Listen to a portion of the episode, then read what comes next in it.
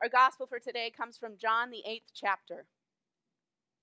Jesus said to the Jews who had believed in him, If you continue in my word, you are truly my disciples, and you will know the truth, and the truth will make you free. They answered him, We are descendants of Abraham, and have never been slaves to anyone. What do you mean by saying you will be made free? Jesus answered them, Very truly I tell you, everyone who commits sin is a slave to sin.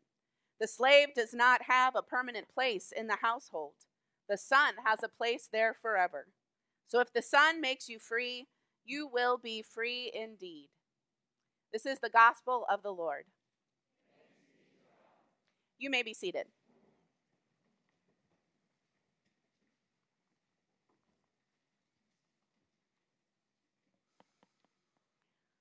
Grace to you and peace from God, our Creator, and the Lord Jesus Christ. Amen. To start off this morning, I'd like to do something that we haven't done for a while, and that is I'd like you to turn to someone next to you, preferably someone who's not in your immediate family or maybe who you don't know very well. And I'd like you to, first of all, introduce yourself if you don't know each other. And second, talk about what comes to mind when you think about the Reformation. And if your answer is, I don't know anything about the Reformation, that is totally fine. Don't worry about it. So go ahead, just around where you are. You don't have to stand up and move around, but find someone next to you and have a little conversation. So thank you for taking the time to do that. Okay, the Reformation. When Lutherans think about the Reformation, some of the things that generally come to mind are Martin Luther, the 95 Theses being nailed to the church door, maybe the abuse of wealth and the power of the church at the time, including the sale of indulgences, which I'll tell you what those are in a little bit if you don't know that word. Maybe it was the Bible being translated into German, the language of the common people. Maybe it was the idea of being saved by grace and not works, not the things that we do. Or maybe it was the story of Katie Luther escaping with a bunch of other nuns in fish barrels. If you haven't heard that story, it's a really good one, by the way. Ask one of us about it later if you're like, what on earth was she talking about? And I'm sure there are lots of other things that came up in your conversations as well. But I bet no one thought of the band Nirvana. Am I correct in saying this? Did anybody talk about Nirvana this morning? Okay, good. This past Monday, my husband and I uh, had a rare day off together without the kids. So we decided to visit MoPop, the Museum of Pop Culture in downtown Seattle. And there were a of really fascinating exhibits and history and culture, so I highly recommend that you go and check it out when you have time. And of course, one of the exhibits was about the band Nirvana. Now, I'm not a huge Nirvana fan myself, I have to say. I like a couple of their songs, uh, but I'm not a fan of punk rock in general. So I didn't know anything about the history of how the band came to be. Turns out it was a band that originated in the 90s. I actually did know that part. But they started in Aberdeen, Washington, of all places. They were part of this underground music scene in Seattle, which at the time was still small in the music world. And it was out of this backwater music scene, as one person called it, that Nirvana made the big time. And the band is now known along with four as one of four bands, excuse me, that created grunge and punk music, putting Seattle on the musical map, so to speak. Now, as Jeremy and I were walking around this exhibit and learning, there was a video that was playing in the background, and there were interviews of people who had known the band or worked closely with the band. And three things from these interviews really stood out to me. First, there were a lot of bands at the time that were already starting to experiment with grunge and punk music, but Nirvana made it big because they were in the right place at the right time with the right resources.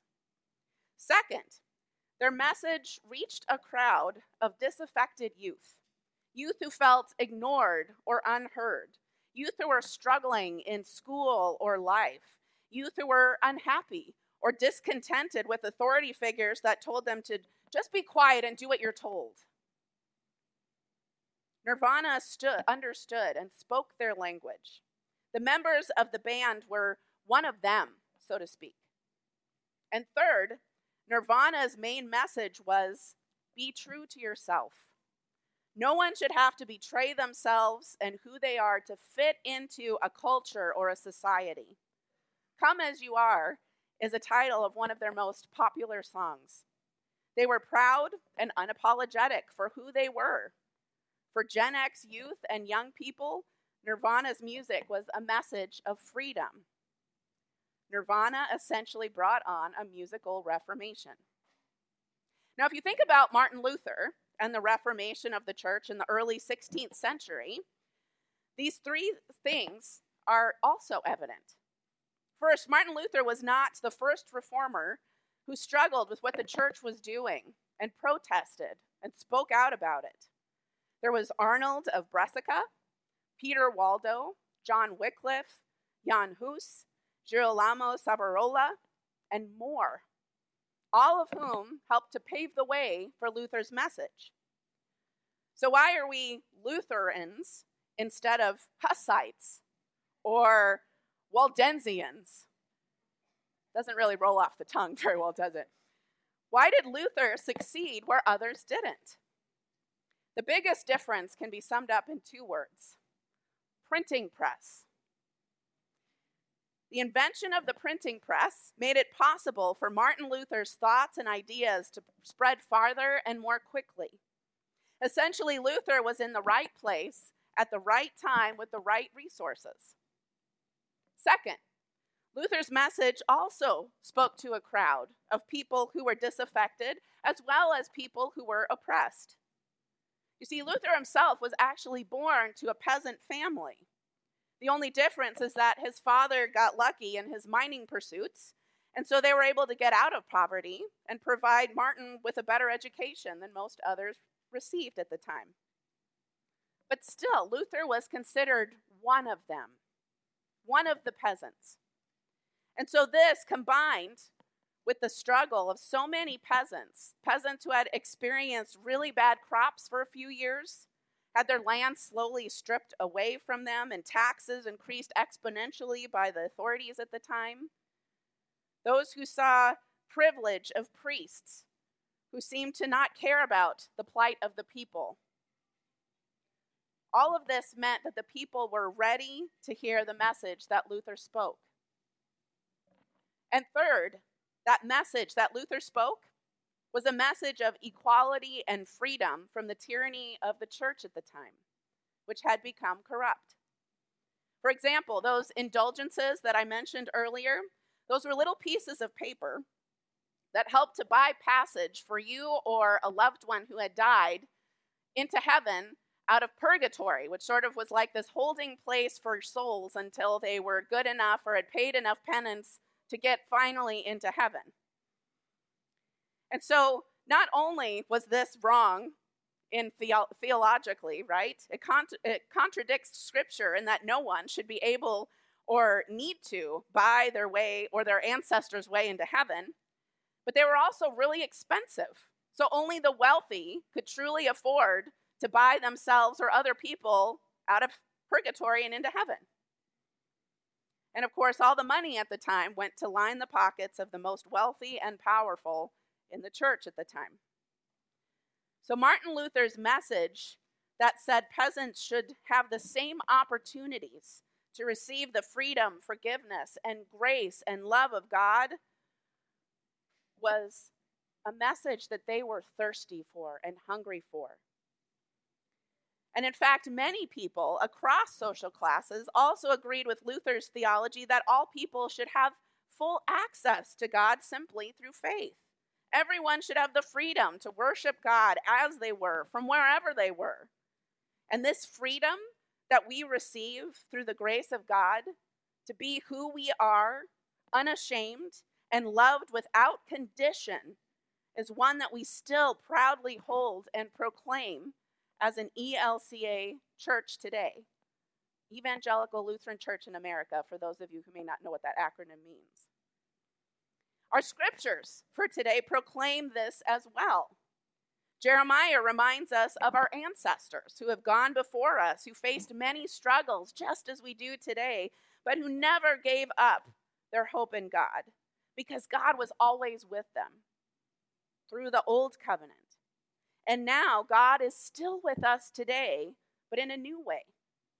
Through Jesus Christ, we believe God has established a new covenant with us one that gets rid of the need to constantly have to make sacrifices and to try to make up for the things that we do wrong.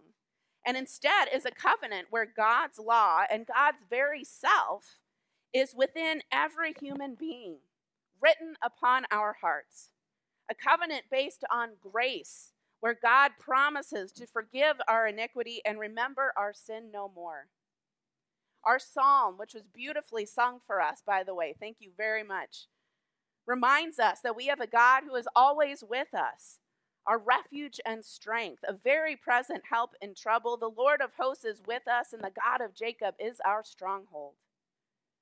Paul's letter to the Romans, which was Martin Luther's favorite book of the Bible, by the way, reminds us of God's free gift of grace, a gift that can never be earned nor taken away, ever. And finally, in the Gospel of John, we are reminded of our freedom in Christ through the gift of God's grace once again, which is a gift that can never be earned. And being freed by God's grace and not works is that truth that sets us free.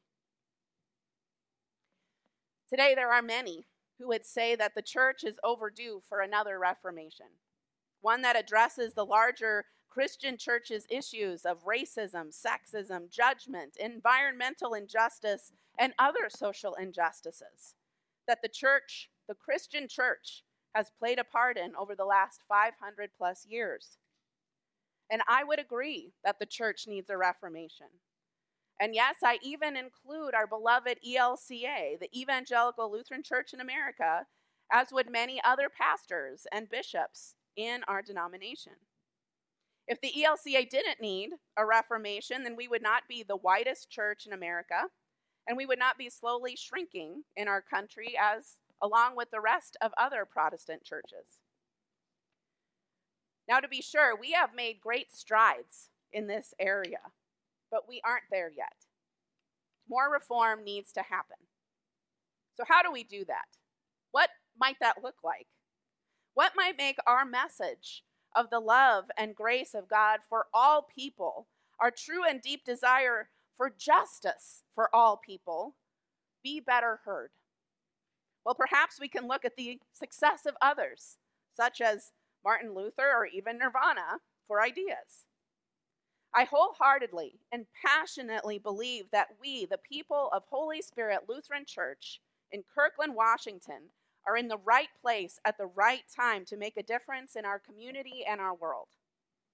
And we do have many resources available to us to make that happen. So, how can we reach out to those who are disaffected, those who are oppressed or feel oppressed?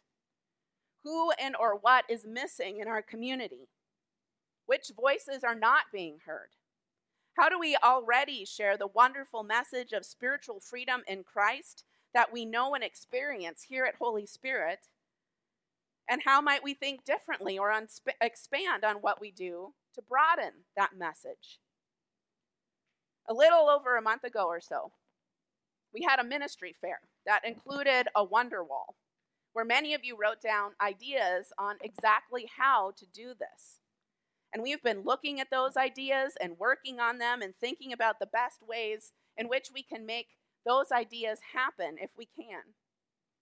So if you have thoughts or ideas of how to further this mission and message of love, grace, and justice to our community, I want to hear about it.